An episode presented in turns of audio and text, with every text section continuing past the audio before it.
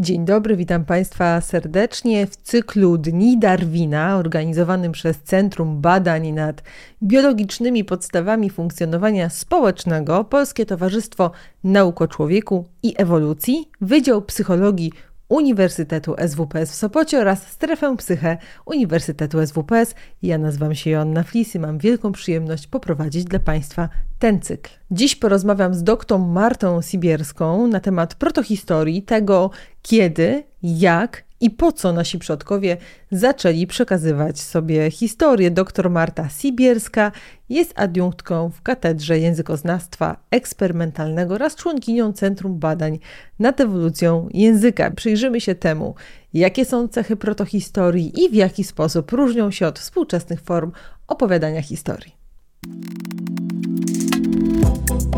Strefa Psyche Uniwersytetu S W P S. Psychologia bez cenzury. Więcej merytorycznej wiedzy psychologicznej znajdziesz na psyche kropka s w p s kropka p l oraz w kanałach naszego projektu na YouTube i Spotify. Zapraszamy! Dzień dobry, witam panią doktor Martę Sibierską. Cześć Marta. Dzień dobry, bardzo dziękuję za zaproszenie. No dobra, Marta, to zacznijmy od samego początku. Czym są protohistorie i co się kryje pod tą, pod tą nazwą? To jest rzeczywiście trochę egzotyczny termin, bo on został, zaczął być używany dopiero niedawno. Pojawił się jak dotąd w kilku tekstach, głównie badaczy zajmujących się właśnie komunikacją niewerbalną w kontekście ewolucji języka i ewolucji komunikacji.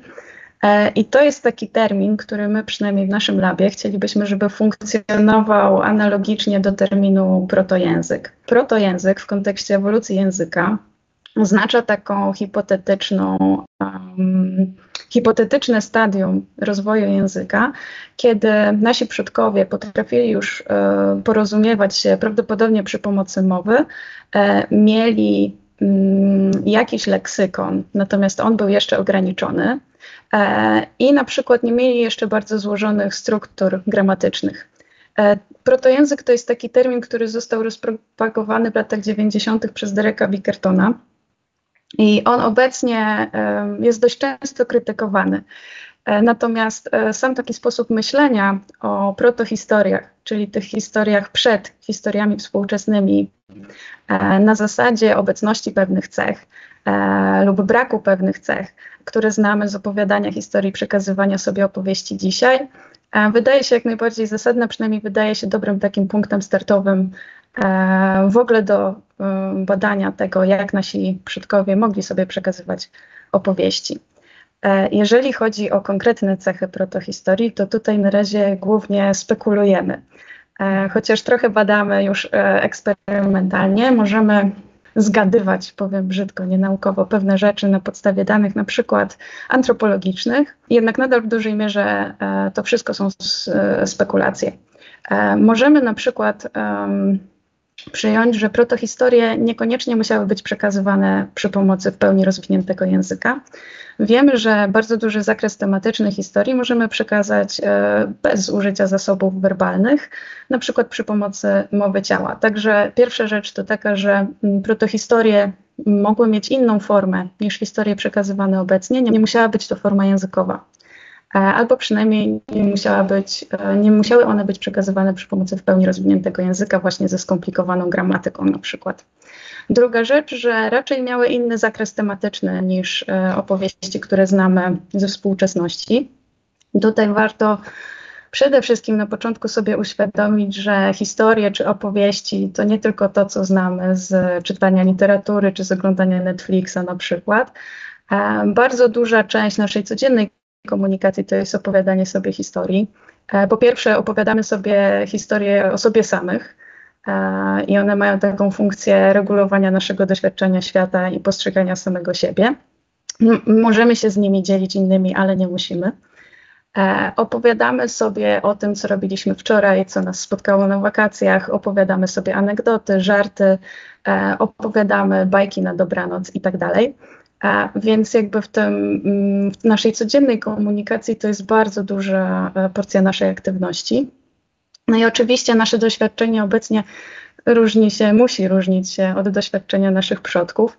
Um, Wiemy z badań antropologicznych nad e, społecznościami zbieraczo łowieckimi, e, których sposób życia w przeważnej mierze jest dość konserwatywny w tym znaczeniu, że niewiele się zmienia na przestrzeni setek czy nawet tysięcy lat, e, że najczęstszymi tematami e, opowiadanych historii są na przykład polowania, mhm. są różne doświadczenia inicjacyjne, E, małżeństwa na przykład e, i jeszcze kilka innych. E, możemy też na podstawie tych danych antropologicznych określić pewne parametry tych historii, e, na przykład liczbę występujących postaci, która zwykle jest ograniczona względem na przykład e, wielkich eposów, które znamy z literatury, e, czy długich seriali właśnie, e, które znamy z usług streamingowych.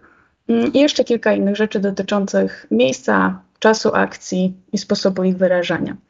Czyli trochę jest tak, że wy próbujecie zbadać początki tej umiejętności związanej z opowiadaniem sobie historii, jej funkcje i to, w jaki sposób te historie mogły być opowiadane, jakich narzędzi mogli używać nasi, nasi przodkowie. A czy to jest tak, że istnieją jakieś dowody w tej chwili na istnienie takich prototypowych form opowieści wśród na przykład współczesnych społeczności ludzkich, które nie wykształciły jeszcze pełnoprawnego języka? Czy to jest tak, że my możemy w tej chwili, obserwując jakieś, jakieś społeczności ludzkie, odkryć tamte, tamte zależności czy, czy sposoby opowiadania historii? Czy nie ma już dostępu do takich społeczności, które nie wykształciły formie pełnoprawnego języka? To znaczy tak, z językiem, z badaniem ewolucji języka jest taki problem, że e, jak to się często mówi, e, język nie ulega e, skamienieniu, więc nie mamy żadnych jakby materialnych śladów e, po komunikacji naszych przodków. E, nie ma też raczej, a przynajmniej ja nigdy nie słyszałam o tym, żeby istniała jakaś społeczność e, współcześnie, która nie posługiwałaby się językiem. Ten język może należeć do różnych modalności, to nie musi być język e, mówiony, to może być język migowy na przykład. E, są też e, języki, czy dialekty, czy formy komunikacji, na przykład gwizdane, m, więc m, może być egzekwowany w różnych modalnościach, może mieć różne formy, natomiast wszystkie istniejące ludzkie języki mają podobny poziom skomplikowania semantycznego i gramatycznego. Więc raczej nie mamy dostępu do takiej populacji. Mm. Natomiast możemy na przykład w laboratorium symulować a, pewne sytuacje i tutaj bardzo cennym źródłem danych um, jest taki paradygmat um, z semiotyki eksperymentalnej, który my wykorzystujemy w Toruniu bardzo często, um, tak zwanej gry referencyjnej.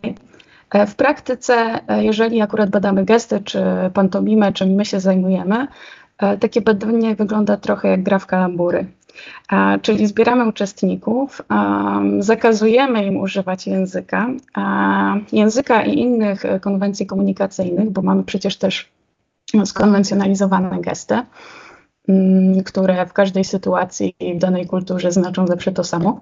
Zakazujemy im używać takich konwencji e, i dajemy im do zakomunikowania jakiś zakres znaczeń. Muszą to zrobić przy pomocy innych zasobów semiotycznych niż język i właśnie konwencje e, komunikacyjne i obserwujemy, co się dzieje. E, jeżeli mamy taką możliwość, e, taka gra w kalambury e, zabiera określoną ilość czasu, na przykład godzinę zegarową. Mamy w jej obrębie określoną liczbę interakcji pomiędzy uczestnikami. Bardzo często e, Uczestnicy biorą udział w takim badaniu w parach, czasami w większych grupach i po kilku turach takich interakcji już możemy zaobserwować pewne procesy. Widzimy na przykład, jak pewne presje związane ze środowiskiem, w którym uczestnicy się komunikują, mm, zaczynają oddziaływać na dobór strategii komunikacyjnych.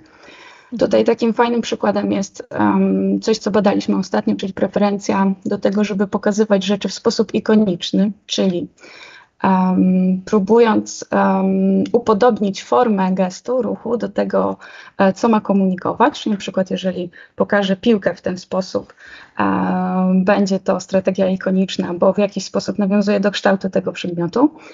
A drugą strategią jest pokazywanie na rzeczy, które mamy wokół siebie. I wiemy na przykład już z naszych badań, że jeżeli tylko jest taka możliwość, żeby pokazać na coś, o czy, co chcemy zakomunikować albo co jest do tego podobne, to absolutnie ją wykorzystamy. To jest taki przykład, jak e, nasze otoczenie może właśnie wpływać na dobór formy um, przy przekazywaniu określonych treści. Są też um, bardzo ciekawe procesy um, dotyczące koordynacji znaczeń i form używanych w takich interakcjach, które też można zaobserwować już po kilku turach. Um, bada się też e, cały szerzej, cały proces konwencjonalizacji znaków e, w takiej sytuacji komunikacyjnej, ich usystematyzowania, e, właśnie powtarzalności. Um, patrzy się też, jak e, formy, e, które w trakcie takich interakcji zaczynają być przypisywane poszczególnym znaczeniom, e, się zmieniają, upraszczają albo właśnie odwrotnie komplikują w zależności od komunikowanego znaczenia, w zależności od sytuacji komunikacyjnej. Także to jest bardzo cenne źródło um, danych empirycznych, które mogą być pomocne na przykład w formułowaniu um, hipotez związanych z tym, e, jak ten rozwój komunikacji, w tym przekazywania historii mógł e, przebiegać. Przy czym warto oczywiście zaznaczyć, że my badamy um, uczestników, którzy są współczesnymi homo sapiens i posługują się już w pełni rozwiniętym językiem. A więc oczywiście takie badania mają swoje ograniczenia.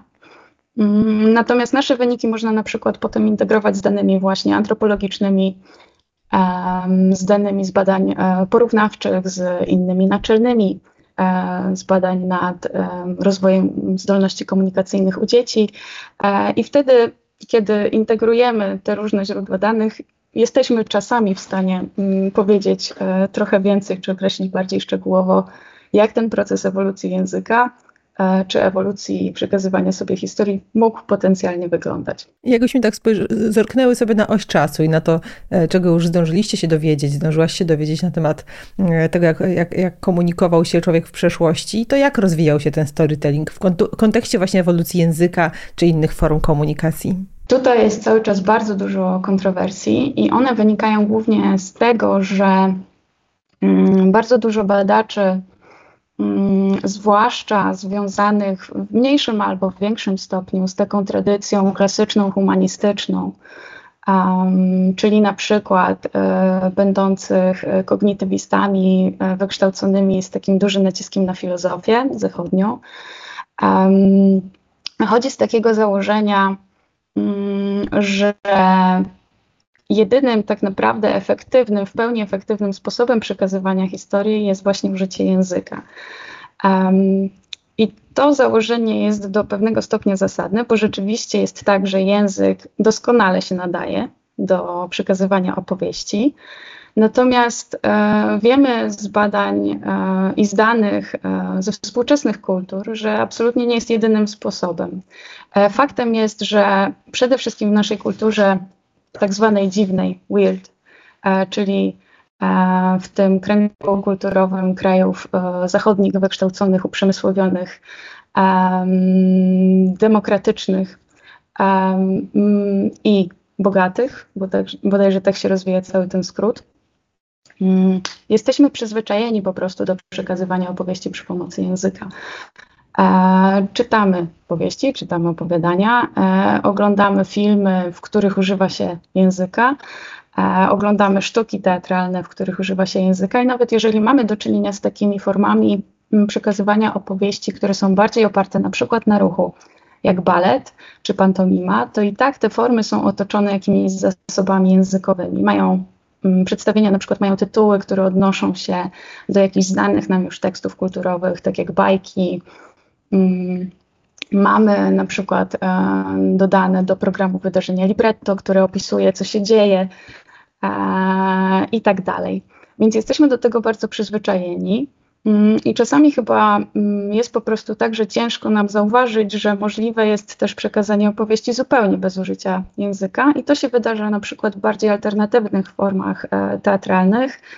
E, to jest też e, bardzo częsta praktyka w kulturach tradycyjnych. Tu wykorzystuje się przede wszystkim taniec i pantomimę e, właśnie do przekazywania opowieści. Co ważne, jeżeli sobie zrobimy taką porównawczą analizę jakościową tych historii, to na pewno nie jest tak, że te historie niewerbalne są w jakikolwiek sposób uboższe w znaczeniu względem tych przekazywanych przy pomocy języka. Mają formalnie te same elementy, e, mogą zawierać bardzo e, skomplikowane sekwencję zdarzeń z bardzo skomplikowanymi relacjami pomiędzy wydarzeniami, postaciami e, i tak dalej. E, tutaj bardzo fajnym odnośnikiem, m, może dwoma, e, które e, warto sobie sprawdzić, jeżeli to brzmi interesująco, są e, tak zwane e, nieme komiksy, silent comics, e, czyli formy komiksowe czy powieści e, wizualnych, graficznych, które właśnie nie wykorzystują w ogóle słów. Um, I są też na przykład nieme gry komputerowe. E, polecam takie studio czeskie e, Amanita, które się specjalizuje e, w produkcji takich gier. Um, mają kilka takich e, fajnych produktów, m, w których rzeczywiście e, w środku gry w ogóle nie ma języka, nawet w interfejsie. E, więc jest to dość egzotyczne e, doświadczenie, e, granie w taką grę. Natomiast e, też myślę, że każdy dość szybko zauważy, że po Już po kilku minutach jesteśmy w stanie dość szybko się przestawić um, na operowanie w takim środowisku zupełnie bez e, języka i skupiamy się bardzo szybko na historii. Um, I teraz wracając do Twojego pytania, e, z tej dyskusji nad tym, czy e, da się opowiadać, czy przekazywać, może niekoniecznie opowiadać historię bez języka, e, wynika ta druga część debaty, czyli czy protohistorie mogły być przekazywane przed pojawieniem się czy wyłonieniem się u ludzi w pełni rozwiniętego e, języka czy mowy w ogóle.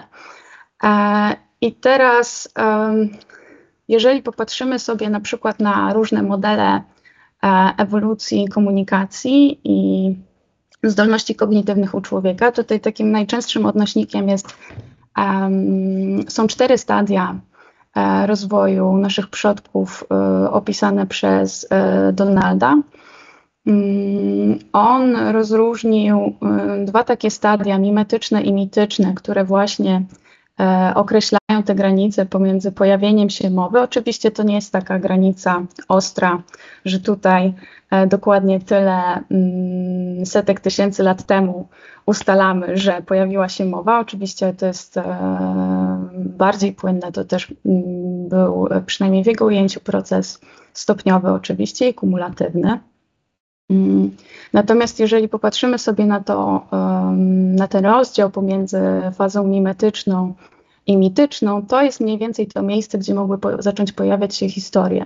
To jest takie stadium rozwoju mm, komunikacji, procesów kognitywnych u naszych przodków, w którym mm, mamy już umiejętność naśladowania, imitowania, e, przede wszystkim przy pomocy e, ruchów ciała, stąd e, ta nazwa mimetyczny od e, mimezy e, cielesnej, czyli umiejętności nie tylko postrzegania ruchu, ale też dzielenia go na jednostki, odtwarzania sobie w myślach, zapamiętywania, imitowania, e, czy kopiowania, przetwarzania, adaptowania i tak dalej. I oczywiście wykonywania tych ruchów, e, a właśnie tą fazą językową. Natomiast jeżeli chodzi o takie określenie dokładniejsze, to tutaj e, pewnie każdy zapytany badacz, który się tym zajmuje, powiedziałby coś zupełnie e, innego. To wynika też z faktu, że jest to Mm, stosunkowo świeży y, temat, czy nowa nisza w obrębie badań nad ewolucją języka y, i cały czas nie mamy jeszcze y, dość zintegrowanych danych empirycznych, y, żeby powiedzieć coś więcej. Dlatego też, tak jak mówiłam na początku, tutaj jest bardzo dużo spekulacji cały czas. Ktoś z internautów zadał takie pytanie, czy język obrazów, na przykład petroglify, czy rysunki naskalne też bywa brany pod uwagę w takich badaniach i czy to są właśnie e, też przejawy protohistorii? E, bardzo dobre pytanie i tutaj znowu e, musimy zacząć od takiej bardziej podstawowej debaty nad tym, czym w ogóle są historie i jak mogą być przekazywane, bo znowu mamy tutaj e, przynajmniej dwa obozy. Jeden, który twierdzi, że pojedyncze obrazy statyczne nie są w stanie przekazywać historii. My możemy sobie jakby sami odtworzyć czy stworzyć historię na ich podstawie, natomiast one jako medium historii nie przekazują. Drugi obóz uważa inaczej, że statyczny obrazek może przekazać kompletną e, historię. I teraz w zależności od tego, jaką perspektywę przyjmiemy, to oczywiście e, rysunki naskalne, które e, przedstawiają przynajmniej w takiej wersji minimalnej jakieś pojedyncze sceny z polowań na przykład, e, jak najbardziej należy brać pod uwagę.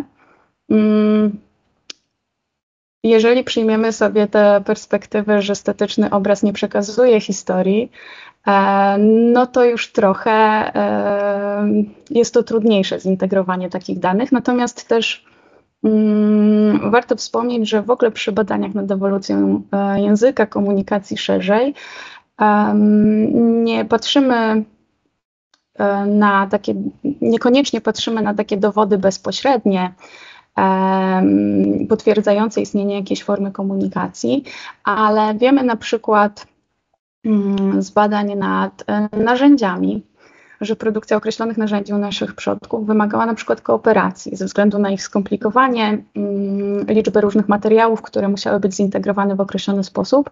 Więc na przykład na tej podstawie jesteśmy w stanie powiedzieć, że nasi przodkowie musieli współpracować i prawdopodobnie uczyli się nawzajem konstrukcji tych e, narzędzi. Żeby robić te dwie rzeczy, musieli się w jakiś sposób komunikować. E, I tutaj na przykład z malunkami naskalnymi e, możemy do nich podejść podobnie. Nie muszą być takim dowodem bezpośrednim. Mogą nam coś powiedzieć o, w ogóle o organizacji życia naszych przodków, czy na przykład o tym, m, jakie ich przeżycia mogły wchodzić w zakres tematyczny e, takich najstarszych opowieści. E, natomiast one same w sobie są takim dowodem właśnie kontrowersyjnym. To w takim razie kolejne pytanie od kogoś, kto nas ogląda. Czy umiejętność odczytywania mowy ciała niejako upośledziła się na przestrzeni czasu na rzecz właśnie dominacji słów w naszej kulturze? Bardzo trudne pytanie. Powiem tak, na podstawie naszych badań i w ogóle badań takich powiązanych z ewolucją języka, na przykład z semiotyki eksperymentalnej właśnie, nad użyciem gestów czy ruchów całego ciała, do komunikacji niejęzykowej, niewerbalnej. E, nic takiego nie wynika. E, to jest bardziej taka kwestia, że nie jesteśmy przyzwyczajeni do używania tej modalności wzrokowo-ruchowej. E, oczywiście, jeżeli mamy dostępny język mm, do komunikowania się, to będzie nasz pierwszy wybór mm, ze względu na najniższe koszty, największą um, efektywność takiej komunikacji. Ale na przykład, jeżeli spojrzymy na to, na takie dowody bardziej historyczne, część z nich jest raczej oparta na anegdotach niż takich rygorystycznie zbieranych danych, na to jak wyglądały na przykład kontakty, pierwsze kontakty pomiędzy kulturami w okresie wielkich odkrych, odkryć geograficznych, to możemy przeczytać między innymi, że właśnie w sytuacji, w której nie mamy dostępnego języka, nie porozumiewamy się tym samym językiem, co drugi człowiek, którego spotykamy, naszym pierwszym wyborem będzie właśnie komunikacja za pomocą pantomimy czy ruchów całego ciała. E, jesteśmy w stanie dość szybko się przestawić e, na tę modalność. My to też obserwujemy mm, w trakcie naszych badań, e, kiedy prosimy właśnie o wzięcie udziału w takiej grze w kalambury. Czasami w tej początkowej fazie, w ciągu kilku pierwszych interakcji nasi uczestnicy mają z tym problem, ale on bardzo szybko znika. Czyli to jest bardziej kwestia e, przyzwyczajenia. Natomiast umiejętność komunikowania się przy pomocy ruchów ciała jest uniwersalna. Wszyscy ludzie potrafią to robić i wychodzi raczej na to, że jeżeli jest taka konieczność, to są absolutnie w stanie. I tutaj też możemy pomyśleć sobie o własnych doświadczeniach, kiedy na przykład jedziemy na wakacje. Teraz to już się pewnie zdarza coraz rzadziej w erze globalizacji, kiedy angielski jest używany praktycznie wszędzie na świecie, ale być może wciąż w niektórych miejscach, do których się wybieramy, kiedy nie jesteśmy w stanie się porozumieć w naszym własnym ojczystym języku, nie jesteśmy w stanie się porozumieć po angielsku, nie znamy języka lokalnego, a to, co zrobimy, pierwszym odruchem będzie właśnie poleganie na ruchach ciała. A powiedz, Marta, dlaczego to jest taki ważny obszar ym, dla, dla rozwoju wiedzy, nauki? Skąd to zainteresowanie protohistoriami i co ta wiedza może wnieść w nasze dzisiejsze życie? To zainteresowanie protohistoriami jest powiązane z zainteresowaniem ewolucją języka. E, I jest takie zdanie, które my bardzo lubimy powtarzać w naszych tekstach, e, że jest to jeden z takich najbardziej podstawowych problemów badawczych, który w ogóle przewija się przez naszą zachodnią tradycję intelektualną i naukową. Ludzi od zawsze to ciekawiło. Jeżeli spojrzymy sobie na przykład na mitologię, to czy na Biblię, to w tych starych tekstach już mamy jakieś opowieści o tym, skąd u ludzi umiejętność posługiwania się językiem i umiejętność komunikowania się. I oczywiście są absolutnie różne wersje tych historii. W niektórych mitologiach e, mamy jakieś konkretne pojedyncze bóstwo, które daje nam ten dar e, posługiwania się językiem. W innych e, jest to wynikiem e, kontaktu e, pomiędzy, e, pomiędzy ludźmi. A więc tych wersji, tych opowieści jest bardzo dużo, natomiast y, ten temat wydaje się, że od zawsze nas ciekawił. Um, zarówno umiejętność posługiwania się językiem, jak i umiejętność y, przekazywania historii to są takie y, zdolności, które odróżniają nas od innych gatunków. Um, nasi najbliżsi genetyczni kuzyni y, nie potrafią tego robić, inne naczelne nie potrafią tego robić, więc są to rzeczy, które Um, sprawiają, że jesteśmy um, ludźmi, że jesteśmy homo sapiens właśnie. Więc zrozumienie, skąd pochodzą, jak się zaczęły, jak się rozwijały, um, jest tak naprawdę takim elementem składowym um, naszej wiedzy o tym, czym, kim um, jesteśmy jako członkowie naszego gatunku. Więc z takiej perspektywy humanistycznej to jest takie pytanie bardzo podstawowe, a z takiej y, perspektywy może trochę bardziej pragmatycznej, mm, te badania, które na przykład my prowadzimy, e, badania nad e, komunikacją niewerbalną, e, zrozumienie tego, jak e, na przykład systematyzuje się użycie ruchów ciała, e, może na przykład być podstawą e, później do opracowywania systemów rozpoznawania ruchu, e, może być podstawą do zrozumienia lepiej funkcji terapeutycznej, e, komunikacji niewerbalnej. A wiemy, że w przypadku, kiedy z jakiegoś powodu, na przykład genetycznego, um, jednostki nie są w stanie komunikować się przy pomocy języka, komunikacja niewerbalna, na przykład gestowa, e, zazwyczaj dobrze się sprawdza, przynajmniej w niektórych, e, w niektórych przypadkach. Tutaj mam na myśli mm, afazję e, czy niektóre formy e, ze spektrum autyzmu. Także tych zastosowań takich pragmatycznych też kilka jest, one się nie wiążą może bezpośrednio z ewolucją języka, ale pośrednio jak najbardziej. No to bardzo ciekawe, bo też trochę mamy wgląd w to, jak człowiek rozwijał się wraz z tym, w jaki sposób rozwijał się jego język. A czego ty się ciekawego dowiedziałaś o ludziach? Jak zmieniły się twoje poglądy, jak zmienił się twój pogląd na ludzkość, od kiedy zaczęłaś zajmować się protohistoriami? Ja wiem, że to jest bardzo szerokie pytanie, ale jestem ciekawa twoich własnych obserwacji i zmian w obszarze różnych przekonań na przykład na temat człowieka. Mm, to jest bardzo trudne pytanie. Ja tak jak wspomniałaś na początku, z wykształcenia jestem takim typowym literaturoznawcą. Z literaturoznawstwa też zrobiłam doktorat. I teraz powiem coś, co jest pewnie bardzo kontrowersyjne właśnie dla badaczy zajmujących się literaturą. W tym obszarze badań dominująca perspektywa jest taka bardzo humanistyczna i antropocentryczna.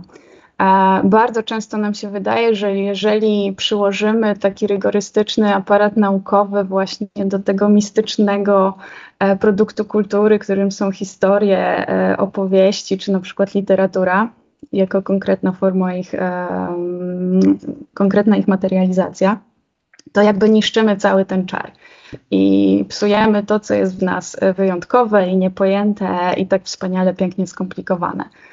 Um, natomiast warto być może czasem mm, zrobić krok wstecz i uświadomić sobie, że e, produkty naszej kultury, to jak one wyglądają, e, w jaki sposób je tworzymy, e, to w jakich formach najdłużej na przykład przeżywają w naszych kulturach, można też wytłumaczyć e, na przykład przy pomocy tego aparatu biologicznego.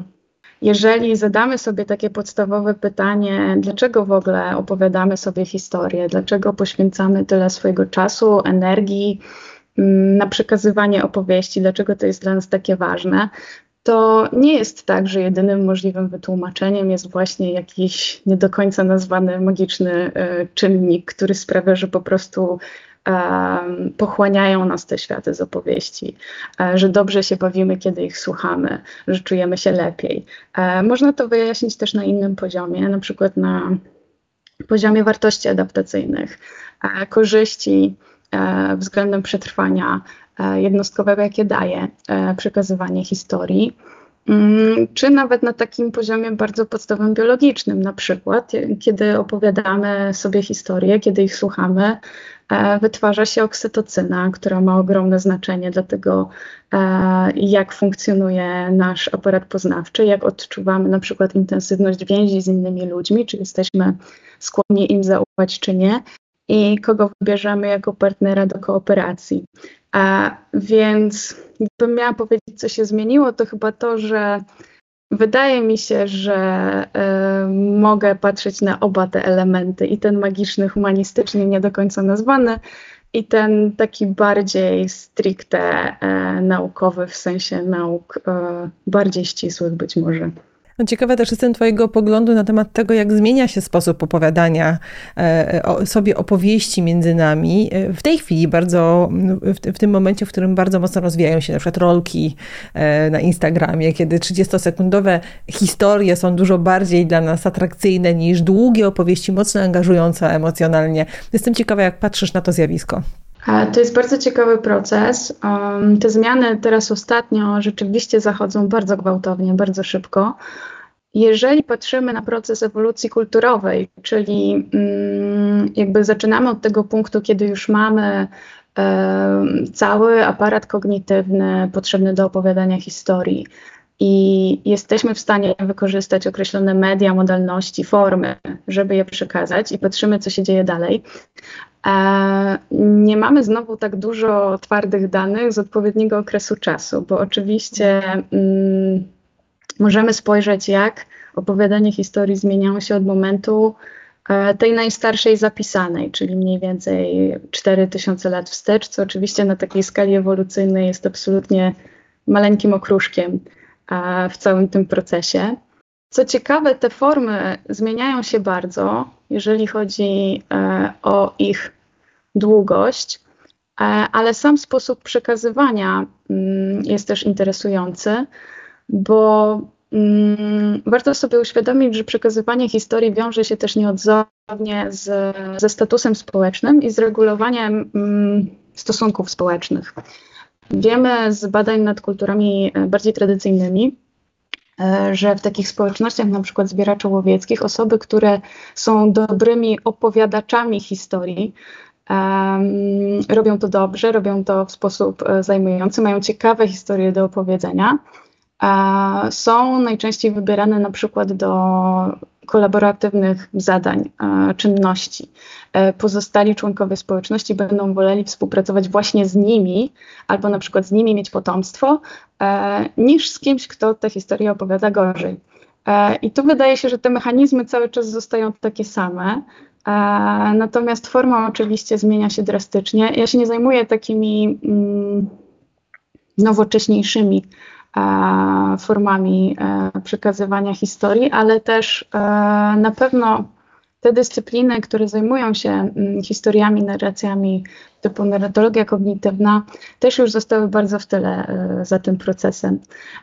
Myślę, że teraz bardziej w badaniach nad mediami pisze się o tym, czy bada się to, jak ten proces obecnie przebiega. Ja bym powiedziała, że właśnie te formy oczywiście zmieniają się na przestrzeni wieków, zmieniają się czasem bardzo gwałtownie. Mechanizmy, które są jakby pod tymi formami, zazwyczaj zostają takie same. Przynajmniej tyle wiemy z historii.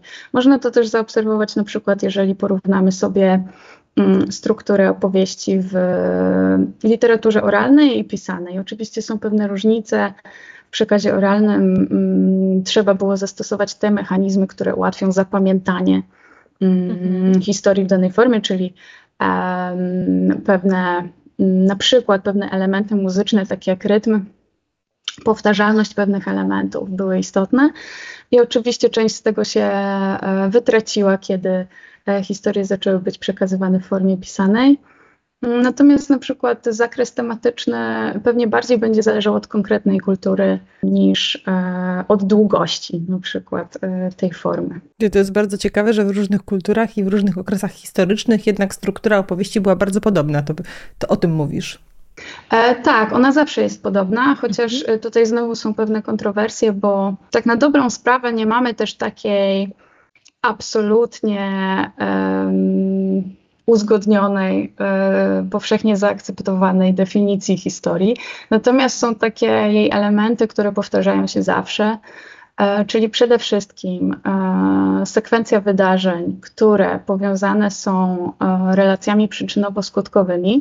Przy czym y, ta przyczynowość y, nie musi być przyczynowością taką y, w naszym zachodnim rozumieniu, bo na przykład jeżeli popatrzymy sobie na mitologię e, azjatyckie, mm, to już ta przyczynowość wygląda inaczej. Ona jest, ale ona jakby rozgrywa się trochę na innych zasadach e, niż u nas.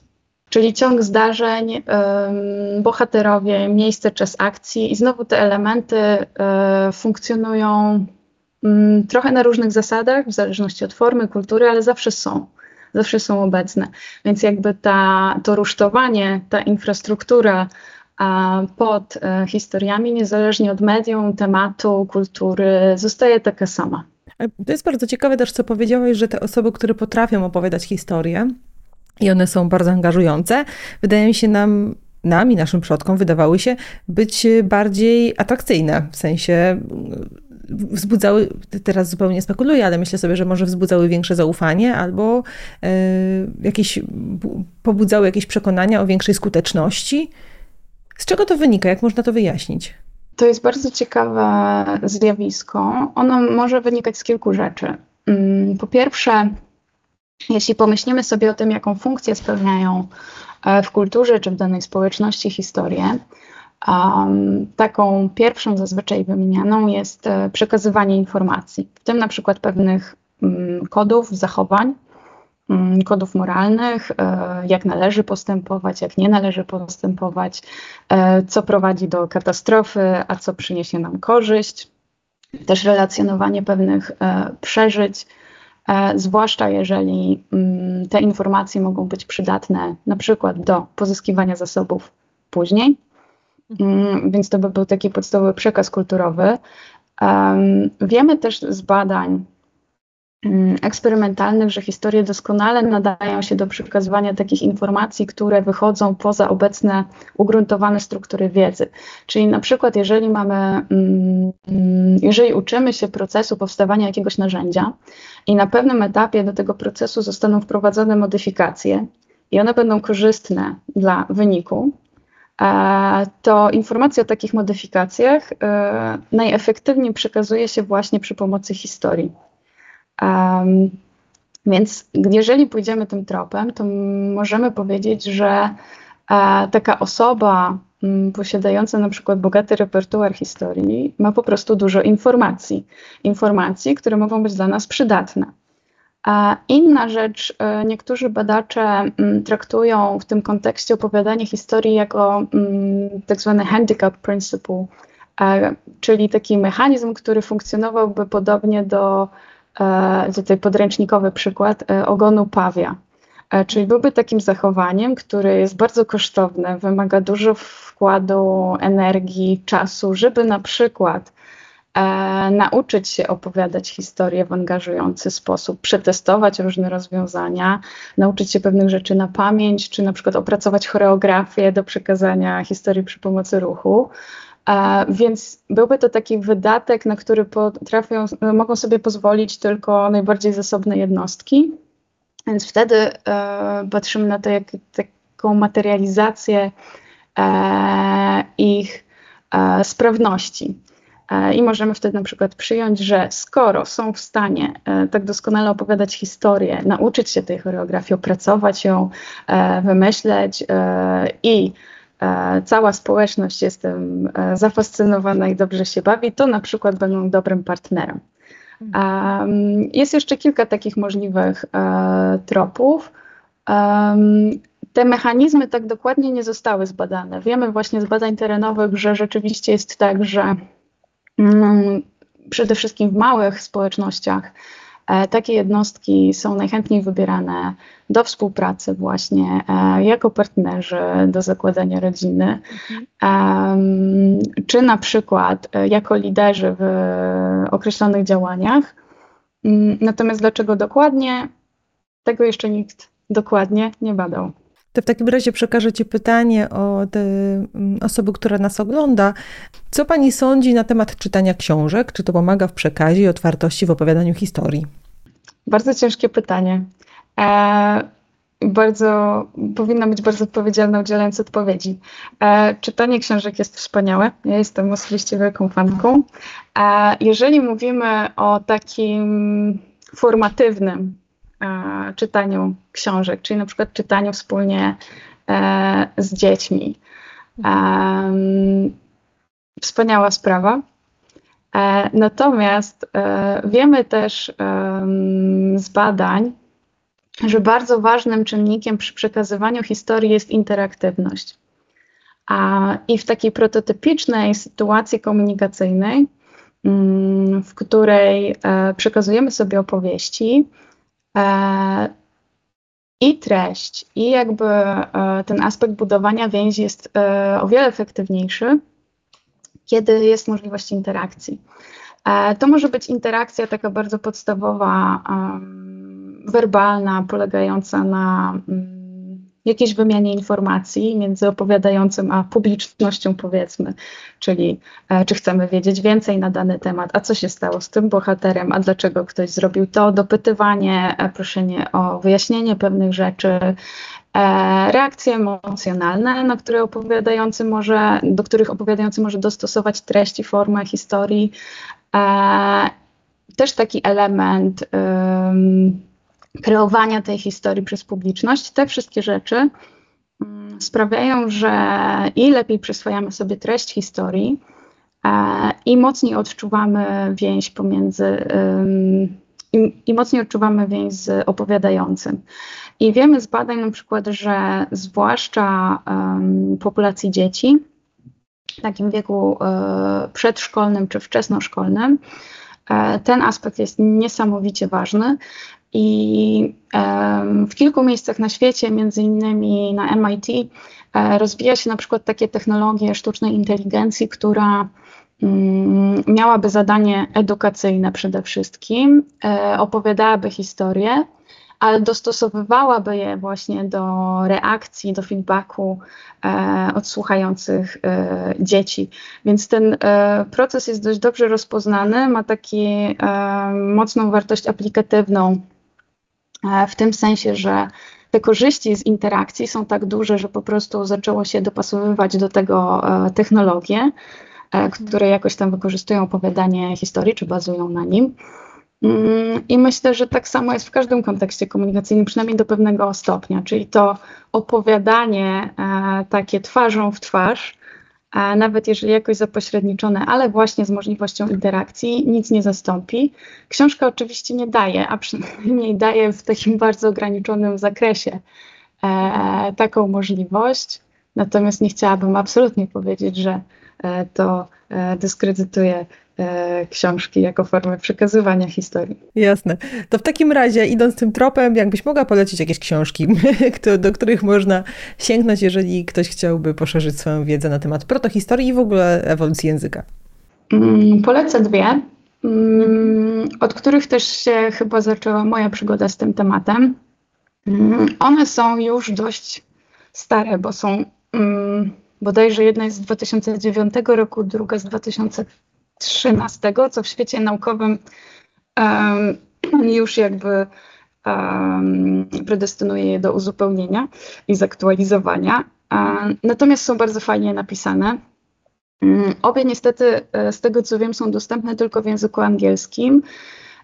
Nie jest to temat jakoś szczególnie popularny na polskim gruncie z jakiegoś powodu, więc na razie nie doczekały się tłumaczeń.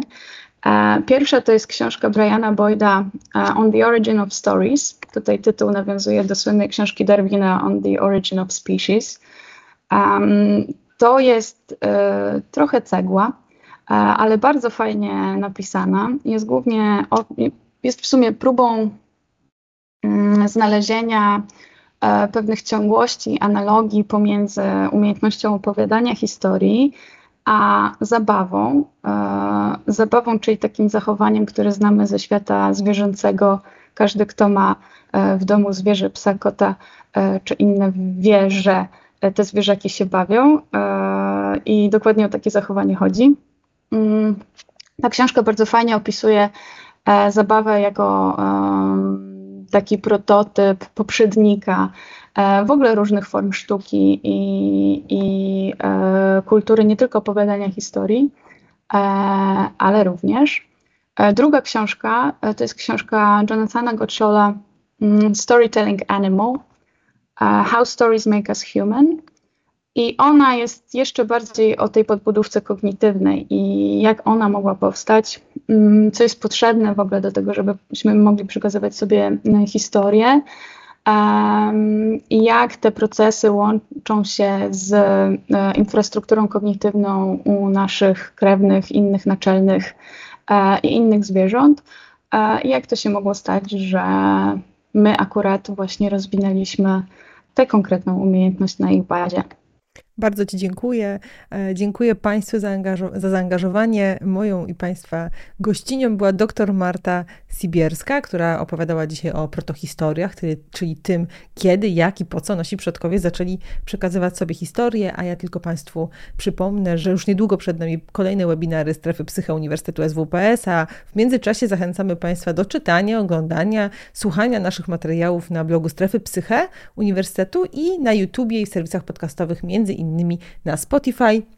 My dziś widzieliśmy się w ramach cyklu Dni Darwina, organizowanego przez Centrum Badań nad Biologicznymi Podstawami Funkcjonowania Społecznego, Polskie Towarzystwo Nauk o Człowieku i Ewolucji, Wydział Psychologii Uniwersytetu S W P S w Sopocie oraz Strefę Psyche Uniwersytetu S W P S. Ja Państwu bardzo dziękuję, towarzyszę Państwu od dwóch dni, więc Państwu bardzo dziękuję za Wasze zaangażowanie i pytania, które sprawiły, że te webinary są trochę moje, trochę moich gości, a trochę też Państwa. Bardzo, bardzo dziękuję. Dziękuję, Marta. Bardzo dziękuję, dzięki też za wszystkie pytania.